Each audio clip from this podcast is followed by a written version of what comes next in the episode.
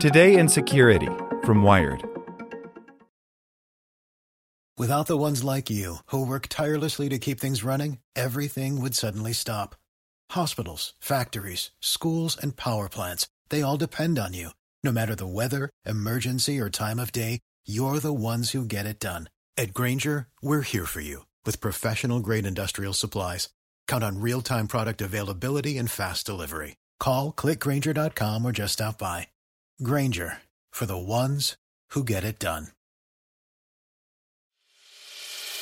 As a longtime foreign correspondent, I've worked in lots of places, but nowhere as important to the world as China. I'm Jane Perlez, former Beijing bureau chief for The New York Times. Join me on my new podcast, Face Off, U.S. versus China, where I'll take you behind the scenes in the tumultuous U.S.-China relationship. Find Face Off wherever you get your podcasts.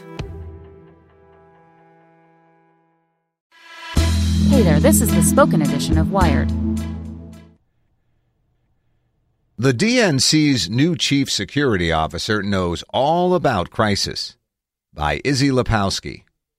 The Democratic National Committee has hired Bob Lord, most recently Yahoo's head of information security, to be its chief security officer, a brand new position created in the aftermath of the historic hack by Russian operatives of the DNC's servers during the 2016 presidential campaign.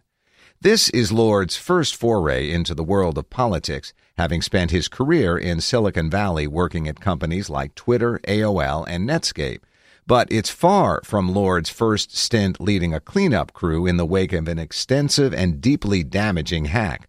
Lord was responsible for detecting two massive data breaches that occurred prior to his arrival at Yahoo, and worked with the FBI to track down those responsible.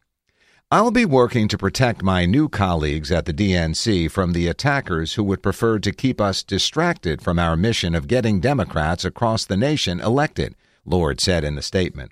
And my job doesn't stop at the front door of the building. My team and I will work with state parties to update their information security strategies and deployments to change the economics for the attackers. On Thursday, Lord was already meeting with state party chairs, leading a tutorial on security protocol for volunteers and new hires.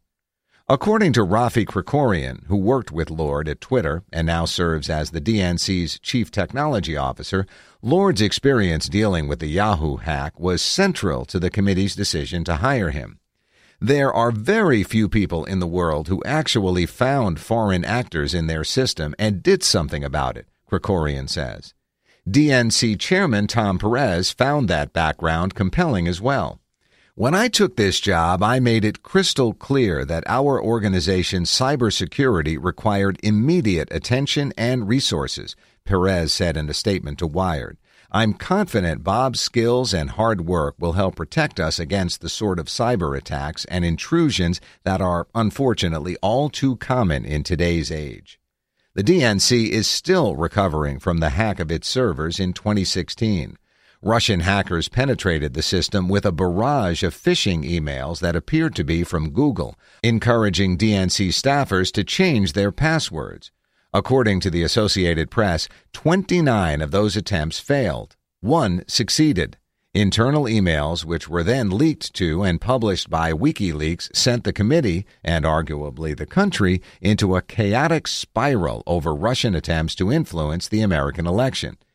It's a kind of chaos with which Lord is all too familiar.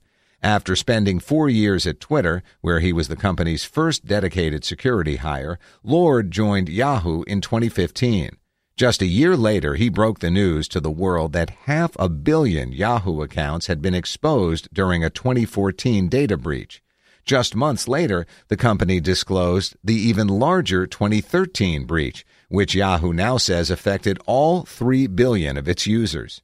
The hackers used stolen information from the Yahoo accounts to gain entry to users' Google accounts, skim credit card information, and redirect Yahoo searches for erectile dysfunction medication to a phony online pharmacy in what seemed to be a profit-making spam campaign. In March of 2017, the Department of Justice announced it had charged two officers of the Russian Federal Security Service and two additional accomplices with computer hacking, economic espionage, and other crimes, and credited Yahoo with helping them track down the perpetrators. Working closely with Yahoo and Google, Department of Justice lawyers and the FBI were able to identify and expose the hackers responsible for the conduct described today without unduly intruding into the privacy of the accounts that were stolen, U.S. Attorney Brian Stretch said at the time.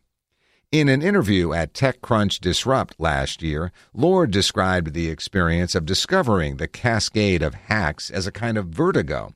If you're familiar with that effect that Alfred Hitchcock perfected, where things look like they're sort of telescoping out, and you can still see everything, but you still have this weird parallax going on, he said, I remember feeling like that when I was putting all of the different pieces together, and that's not a great feeling.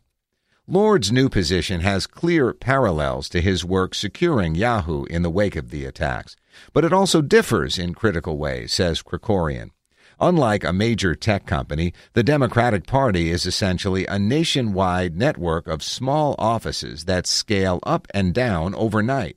They also need to open their systems up to volunteers who often work on unsecured personal devices. It's an absolute nightmare, Krikorian says. This is, in my opinion, one of the hardest challenges in cybersecurity.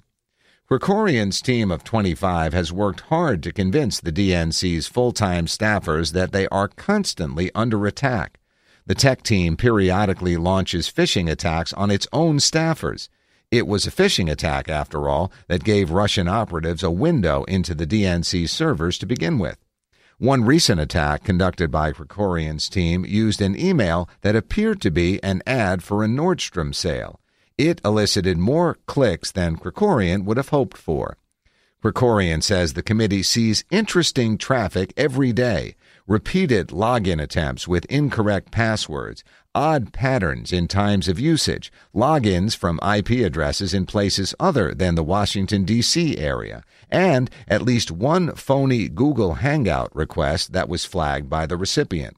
Lord's job, Krikorian says, is to rethink all of the organization's existing systems, from its email provider to its physical infrastructure, in order to prevent history from repeating itself.